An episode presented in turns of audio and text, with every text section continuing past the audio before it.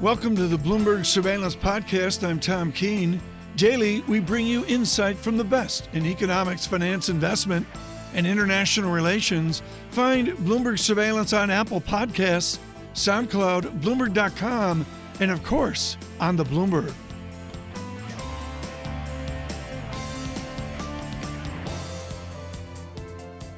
Down Fifth Avenue, really down towards New York University in the offices uh, John of Eurasia Group. And of course, that always means our annual first of the year visit with Ian Bremmer and their top risks for 2019. We've had a spirited discussion through the morning. John, why don't you kick it off with Dr. Bremmer?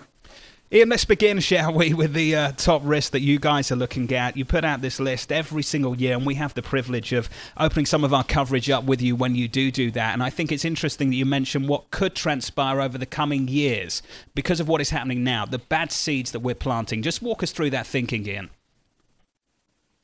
Sure. I mean, you know, there are so, if you look at uh, the major things that are happening in the world today, the geopolitical trends, both domestically within countries and internationally, all of them are trending in a negative direction. It's the first time since we started the company 21 years ago when we could say that. None of them are urgent. Whether we look at the erosion of U.S. political institutions, whether we look at challenges inside Europe as a whole and inside those individual countries, whether we look at the system of global alliances, U.S. Russia, U.S. China, uh, transatlantic, and within the Middle East, or the rise of populism and nationalism. None of these things are urgent. Right. All of them trend in a negative direction. All of them mean that we won't respond effectively to the next crisis when it comes. Your team is so good at the calculus, the first and second derivative rates of change of international relations. I love your word. I got to pronounce it right here escalatory. We are escalatory right now. What is our movement towards escalatory crisis? Well, I guess I would say with the global economy doing well, it doesn't feel like 2019 is your challenge. But if you think about when the big recession hit in 2008, everyone responded constructively so that we'd avoid a depression. The United States, there was the Europeans, the Chinese. Strength. There was a lot of strength. 9/11, the response came from the United States. Right. The whole country came together behind Bush. Can we do that now? The coalition of the willing, the Russians. No, no. Whatever the next shock is, whether it's cyber or terror, or more likely the next economic downturn, right. the reaction inside our country and internationally is going to be toxic. And I think that that's what's underappreciated this year. What, what, it, what measure for us the confidence of the system right now in the markets and all of global Wall Street that listens to us every day? They're hardwired to the confidence for investment, the confidence to find the bid in various markets as well. What is our IR confidence right now? Yeah, I mean, the confidence in the economy is, I would say, reasonably strong. Mm. The IR, the international relations confidence, is low and trending worse on a daily basis. Yeah. Now, a lot of that a lot of the reason that IR confidence isn't high in the markets is because of Trump, but it shouldn't be that. It should be much more structural. It should be that the forces that got Trump elected in the United States. It should be the forces that led to Brexit in the UK. It should be the forces right. that have led to the Italian government, as well as the rise of China. Is he a one off? I mean, that's the, the, question. I see you out doing all the media for Eurasia Group and all that, and they never ask you the, just the pregnant question Is President Trump a one off phenomenon. I think of William you Jennings know, Bryan. When I see Alexandria Ocasio Cortez on 60 Minutes yesterday saying, uh, I may get the facts wrong, but you need to focus on the underlying morality of what of I'm saying, right? That's exactly what Trump was saying. Take him seriously, but not literally. That's exactly why the Brexit forces Okay, well, let me won. flip it. Is the is the liberal progressive new confidence that we see in the House. Will that be a one off, or is there a real sustained move back to a more liberal theology in America? I, I, what I'm saying is, I think the center not holding is not a one off. And while Trump himself, in terms of his volatility, his yeah. character or lack thereof, that that is indeed an extreme outcome in the U.S., the likelihood that the next president or series of leaders would come from the farther right and farther left, I think is growing. Do you have an optimism that we can do and practice democracy given this polarity? I mean, George Herbert Walker Bush was one of our great losses for 2018. That middle ground seems to be gone. I have an optimism that American political institutions are surprisingly strong and resilient, and they can withstand whatever Trump and his administration has to offer against it. But that's different from saying that democracy fundamentally is working for a majority of Americans. I think that when Trump says the system is rigged against you and Yeah. people respond to that, it's because he's right. Now, Trump hasn't made the system less rigged against them, but he did identify the problem. And a lot of people out there are telling their constituents liberal democracy has been gamed to create much Well- greater inequality and to give access to power mean- and speak power to truth. And that's not a useful thing for most voters. It- Well, then I look at bad seeds, US, China, cyber gloves off, Europopulism, Mexico, Ukraine, and the rest. I want to go back to the arching theme of surveillance for last year, and I don't think I nailed this 12 months ago, which is technology. What all of our listeners, Global Wall Street, people just wired into Wall Street, and the great professional group of all ages that listen to us, they're all affected by technology, and you're calling for an innovation winter. What is that? Innovation winter means that a combination of a fragmentation of the most important technology trends. So 5G, which is going to be the backbone not just of smartphones, but the Internet of Things, smart cities, is not going to be one system like 4G was. It's going to be a China-led system and a Western-led system, and they won't interact. Yeah. That's one part. And the second part is the growing techlash, the political trends against the big tech firms in the West Does because they're techno- seen as I've been dying to ask you this question, Ian. Does technology enhance or accentuate the gilded age so many of our listeners feel we're, we're, we're living in? it makes uh, those that don't participate in the Gilded Age more aware of the fact that they're left behind. It makes it easier for them to connect with others that feel the same way. Um, it also speeds up. Yeah. uh, the ability of those in the Gilded Age um, to build walls that effectively differentiate these people. What, what will the Democrat Party do? You're a great student of domestic politics. What will the new Democratic Party look like?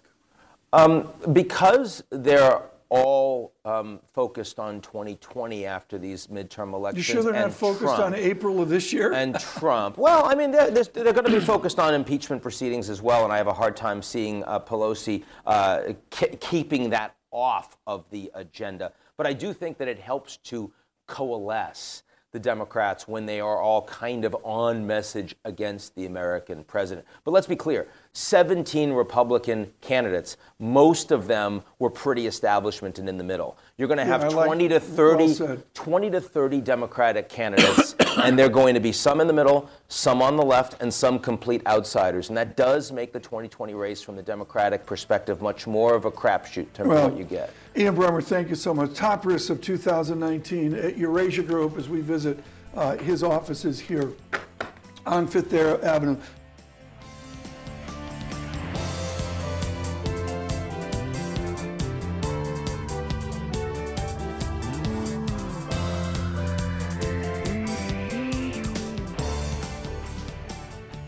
I want to bring in Priya Misra now, TD Securities Head of Global Rate Strategy, to talk about the bond market. Priya, a big change in tone from the chairman. Just to go through some of his recent comments, listening carefully to market risks, prepared to be patient, flexible, even open to balance sheet policy change.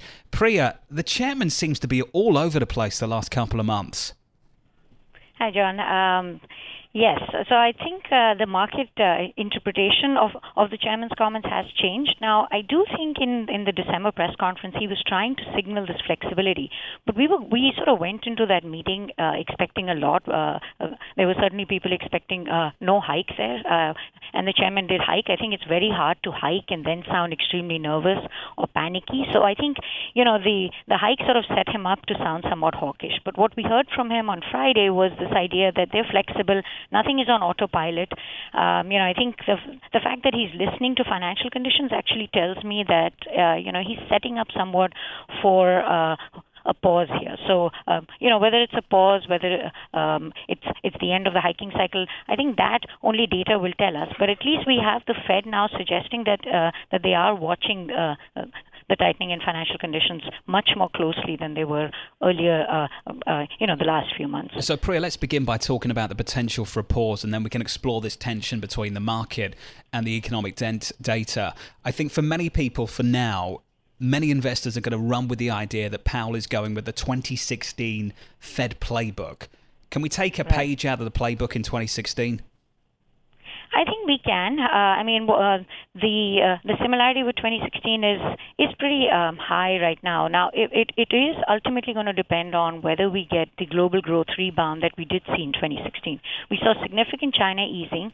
Now, I'm not sure that the triple R cut is enough, but uh, but if we do get uh, uh, you know significant fiscal easing in China, if global growth rebounds, I think then 2016 uh, is a reasonable you know thing to um, sort of watch for. If growth uh, starts to decelerate, so we actually don't get that rebound, then I think we'll, you know, I'll, I'll be looking more at 2007. So I think right now, just given that we don't know enough, the U.S. economy still seems to be, uh, you know, powering through. I think we really have to look at what happens to global growth, what happens on the trade front to say whether this is 2016 or this is 2007. Had some really extreme price action on the Thursday, never mind the Friday. In fact, maybe Friday told us more about the extreme positioning after Thursday than it did anything Right. else, Priya. I just wonder your thoughts on the on the tension right now between financial markets, where things are a little bit darker relative to 12 months ago, maybe a whole lot darker in your view, compared to the data, where the data seems to be okay, especially here in the United States. Softer, yes, in some parts, but the labour market still looking very strong. Right. I think the tension uh, that you're talking about is also, uh, you know, in, in the data front, a lot of the forward-looking uh, measures are looking, uh, uh, you know, more worrisome. I think uh, the uh, payroll report is still somewhat of a backward-looking data point. We still have fiscal easing in the system in the U.S. So I think what we're seeing is that the U.S. economy, at least backward-looking, seems to be pretty strong. We sort of knew that. I think the the, the fear is that the China ISM, the U.S. ISM, all of these forward-looking measures are suggesting some slowdown. Now, if we slow down from a three and a half percent GDP to uh, let's say two and a half percent GDP, that is a slowdown. But then two and a half is still well above potential. So I think that can allow uh, the uh, the market to sort of stabilize. I think if we are slowing down much more than that, and that's what we really don't know. That's where the tension is. I think all forward-looking measures are going to be extremely uh, scrutinized by the market because I think now the Fed policy mistake issue that sh- uh, should go in the background. I think now it's all going to be: uh, does the U.S. economy uh, slow down above potential, or do we go below potential? And how is the global growth backdrop here? I think that's where uh, uh, you know what's what's going to become extremely important as we analyze data. It's really going to be the forward-looking versus backward-looking difference that we need to analyze. Uh, the soft data versus the hard data, once again, and the tension between that, not just the tension between the data and the market. Priya, I want some final thoughts on what your base case is right now for the US economy and for US rates. How difficult is it to construct a base case? It is very difficult. Um, I so I, you know what we're suggesting is uh, for investors to stay somewhat in the front end. You know when the two-year note or, or three-month Treasury bills are giving you 240 uh, or or um, uh, you know basis points versus the 10-year that's giving you 260, you're not getting a whole lot more to take on that additional duration risk. So I'm actually still suggesting that investors stay in the front end, and then start looking at parts of the fixed income markets where risk premium has been adequately repriced.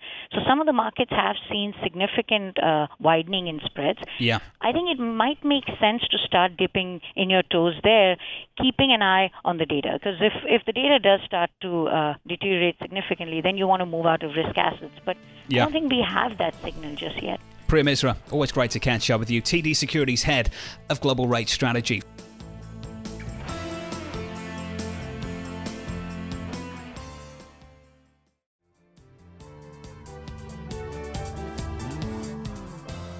And bringing in Meredith Sumpter of Eurasia Group, Head of Research Strategy and Operations. I was a bit surprised, Frank. It's the first time I've brought it up. President Trump, the huge distraction at Davos last year, and he goes for a redux this year if he can get through TSA at the airport to fly there. I mean, President Trump again speaking to the international community. Yes, well, Davos is certainly a, a critical stage for him and for his brand globally. I like that, his brand. His brand, for sure. And I think he also, his speech at last year's Davos played fairly well. uh, according to, to the White House. Uh, so look for a repeat performance there, but Yeah. also watch for President Trump uh, to have a sideline meeting with Chinese uh, Vice President Wang Qishan at Davos. Uh, that is something that all of us will be watching for signs as to how the ongoing round Yeah. of negotiations between the U.S. and China are faring. We spent a lot of uh, time through the morning with really up top your Chinese risks as well. I want to address right now your lengthy essay on Europe populism, which is decidedly different than it was 12 months ago. What is the threat to, to democracy in Europe right now? Well, 2019 is really the year when the populists will take center stage in Europe and begin to erode the EU from within. We've written for several months now about the rise of populism and populist Yeah. leaders and uh, you know, Europe's third and fourth largest market economies and other countries uh, such as Hungary and Poland. But what's critical now is that we expect that uh, populists, their numbers are going to fare even better in 2019. And keep an eye on the May parliamentary elections. We expect that their numbers are going to grow following those elections, Right. which will put them at center stage in Europe's most important democratic institution. No, the, in the dominant uh, uh, countries as well, Eurasia Group was so out front on the fractures of Germany one and two, and even three years ago. And of course, Mr. Macron with the challenges now. How does that redound back to Brussels, where I was just uh, two weeks ago, I, I guess? I, when, when I look at Brussels, what is the strength of this European Union within the media frenzy of Brexit?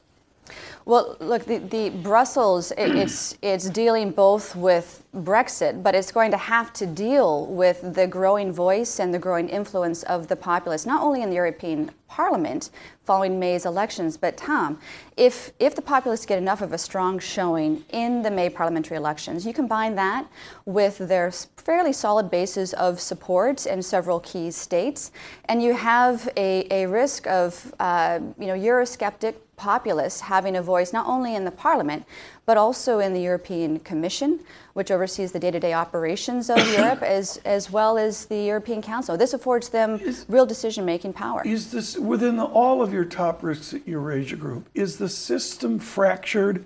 To steal a word from Francine Lacqua earlier uh, this morning, is the system fractured? Or are you optimistic with Dr. Bremmer that we can see a healing, if not in 2019, then on through 20 after the presidential cycle and into the ensuing years?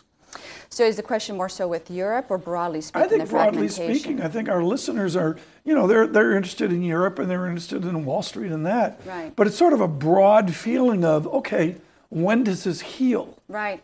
Look, it, it's going to take several more years of healing, but but the length of time that it takes for us to actually heal depends upon the ability of leaders from largely industrialized economies tackling head on the reforms that are necessary to bring more of their populations into the economy of the future. A lot of the geopolitical flux that we're seeing now, it, it- part of it, it's a long-term process of evolving from the post-World War II order to what that new World War, um, what that new world order Do we know be. that? This is critical. Do we know that new order that's out there?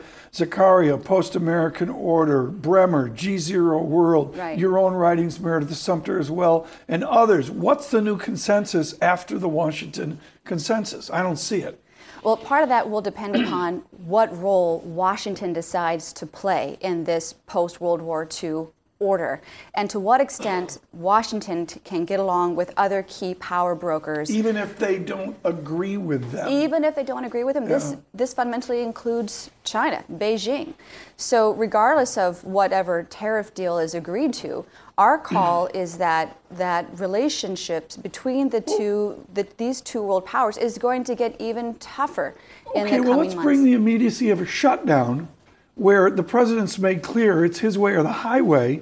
Is that his relationship with China? Is that what we're going to see in the talks this week, the talks maybe at Davos, and the talks and the talks and the talks after that? Is it a Trump lateral world? It would be a Trump lateral world if we had an unending U.S. economic growth and strength, but that's not necessarily what we're seeing right now. Uh, Trump is fairly confident in the U.S. economy, but we're all watching the increased market volatility. Yeah. We're all watching signs of a potential slowdown in the U.S. economy, yeah. and that could force his hand earlier than, than he would like. But the key question is whether it's Trump or post Trump, yeah. to what extent is America going to lead? And what does that mean for the post world order. You, more than any other guest we speak to, is hardwired for distance from capital. You did your academics at the University of Washington. You, you where, where, were you? You and the Grizzly Bears up in Anchorage, right? Something like that? Yeah, I'm from Alaska, but I did my, my graduate work at LSE, actually. I know yeah. you went to London for your graduate work. I get that. But nobody I know spent more time distance from a capital right. than you. Right. What does Washington not get about what's out there?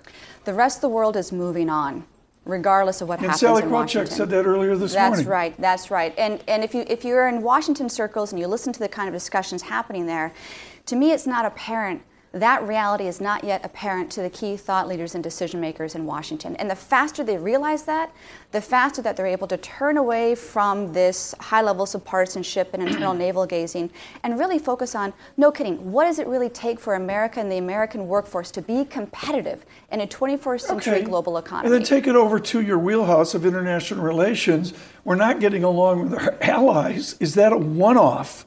Of this distrust with our this limited trust as you say right. with our allies or is there can there be a recovery towards some trust with our core allies it's going to be a bit of an uphill battle to get a recovery uh, of, of the kind of trust that we saw pre Trump. In other words, I think we're going to have to see a refashioning of the U.S. Commitment to its alliance relationships, not only with traditional allies, but also with new emerging partners with, with whom Washington will need to partner to be yeah. an effective and strategic power in the 21st no, century.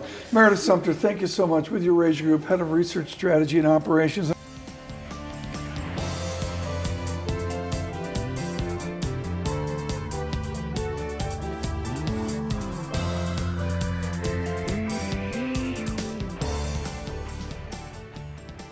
Folding in the state of our capitalism and particularly the state of our technology, which means it's a wonderful time to speak to Sallie Krawcheck. You know her from Wall Street, you know her from Elevate, uh, Elevate and uh, Ellevest, I should say, and all that she's done within digital, particularly with a uh, thrust towards how women should adapt to the markets and to capitalism. And she joins us uh, this morning. Sallie Krawcheck, what have you and Ellevest learned? About how the digital platforms, the digital technologies will deal with volatility. You enjoyed February, then you enjoyed October, and on to the end of the year. It's different than Smith Barney, isn't it? Well, it is different than Smith Barney and different from Merrill Lynch. And everybody uh, told me, and the conventional wisdom is if you have a digital first investing platform, and we get into some tough markets, your clients will leave you. There won't be a person there to yeah. either sue them or grab them around the ankles and keep them from leaving. And Tom, that's not at all what we saw. That you know we have built a, a product, a platform here at Ellevest that shows our clients are they on or off track for achieving their goals. We've built in plenty of down markets as we project their achieving their goals, buying that home, starting that business, retiring at the age of 65, and can show them on a day by day, moment by moment basis are they on track or off. And so what we found was oh, this- our attrition rate actually went down during the periods of volatility because our clients were able to log in and say, I'm fine. Okay, back to living my life. This is incredibly important, folks. And of course, the age old idea here is everybody's talking their book. The constant theme, Sallie, has been low interest rates, where the fees have been compressed. We saw uh, uh, Abby uh, Johnson up at Fidelity having to go to two funds, I believe, index funds that were completely free. Fees as well. Fold in the fee microeconomics that you see for the future of personal investment. Well, the fees are coming down. Now, Tom, what's interesting is since you and I were, since you were a little kid and I was a baby, um, everybody has said fee pressure, fee pressure, fee pressure, but it didn't really show up. In fact, you know, in the 15 years before I took responsibility for Merrill Lynch Wealth Management, the ROA revenue on assets had been flat for that 15 years. Now, there were certain products where there was fee pressure, but overall, that business continued to earn. And you've seen the research that says that the cost of financial intermediation is, you know, called one and a half or two percent all in. Well, with technology, we're able to um, bring that cost substantially down for really the first time, and the benefit of the cost coming down goes straight into the pockets of the consumer. So you're giving them highly customized investment portfolios put together through investing algorithms that don't panic when the market goes down. You're able to, to you know, feed them information on or off track, and you're able to do it at a much lower price than having a thick layer of person in there will lead to. What do I mean thick layer? The person who's doing all the, you know, not only the client relationship, but also the investing, right? Also the planning by using technology to do what technology does best and using people to do what people do best. The ultimate end client is better off um, both emotionally and when it comes to dollars and cents. Sallie Krawcheck, I'm wondering if you could just expand a little bit on the algorithm that Ellevest uses because it's tailored specifically to women's incomes and also to their life cycles. And this is something that right. no one else has really been able to do. Well, look, if you are planning to, um, you know, you're saving and investing for retirement and you put together a plan and you assume in your plan that you die on average, um, and you assume in your plan that your earnings grow on average for an industry, that works really well if you're a man, because I hate to say it, gentlemen, but you know you die earlier. Um, it also works really well because you earn more. For a woman, you know, the chances of being left without, you know, an income at the end or without wealth at the end are much higher unless you take it into account. And so Ellevest was really the first. Those are two things we do to you know really um, customize this to to either gender, but to women. There are about a thousand other things that we do based off of hundreds and hundreds of hours of research that women said they were looking for. One is goals based investing. And by the way, I know many of your listeners, what an investing platform for women? That is so dumb. I thought so too, up until I realized that women weren't investing nearly as much as men were. It cost a typical woman hundreds of thousands, a million plus over the course of her life. And what the industry was doing, which was telling her to change, telling her she needed more financial education, telling her she needed to just buy a mutual fund. We could keep trying to do that, but it wasn't working before, so we saw no reason it would work going forward. And so we built an investing platform completely around her. And by the way, there are a lot of guys who love it too. I, I would imagine. Can you tell us all about uh, something called the risk quiz and why that's not enough and why it's about reaching the goal, not necessarily what happens in the market on a day to day or even month to month basis? It's a great question. So, most investment providers out there ask potential clients their risk tolerance. What we found when we did the research is many will answer that question. Uh, men on typically will answer that question. They don't know the answer to it, but they will answer it. Women typically will not answer the question and will leave and say, I got to go figure this out. I got to go buy a book. I got to read about it and I'll come back. And then they never come back. The truth is, no one really knows. The research shows you, and my, my years in the business tell me, no one really knows what their risk tolerance is yeah. until they face up to a down market. And then they figure it out. And right. so asking the question and then investing based on that, we as a fiduciary at Ellevest, uh-uh, no. What we do instead is tell us what you want to achieve. And if you don't have an emergency fund, I don't care if you think you're going to take on you, you want to take on a lot of risk. You're not we're not letting you. And by the way, if you're 25 and your only goal is retirement, we're going to build you a portfolio with quite a bit more risk there because you'll have the time to earn the returns and recover from yeah. downturns. So we give a risk budget rather than, hey, what do you want, and then you know act act in that way.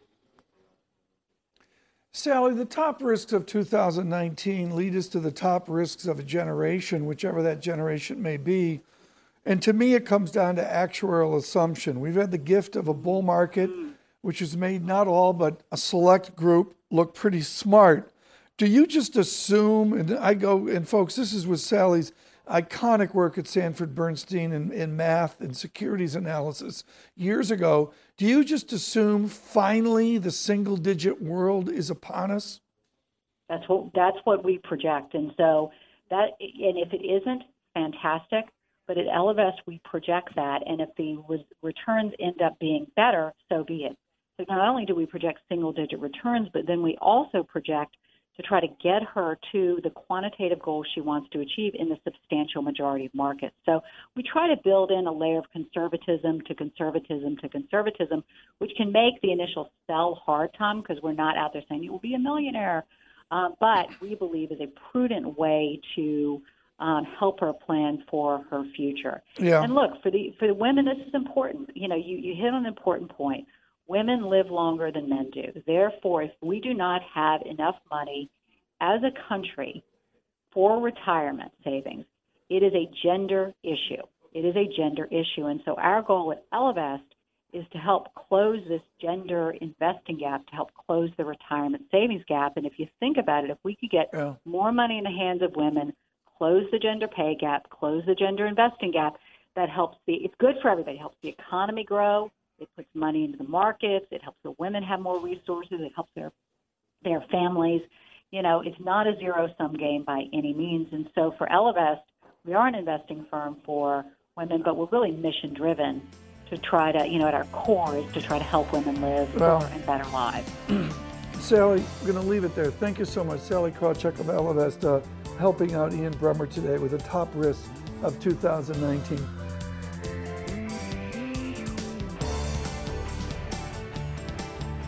Thanks for listening to the Bloomberg Surveillance Podcast. Subscribe and listen to interviews on Apple Podcasts, SoundCloud, or whichever podcast platform you prefer.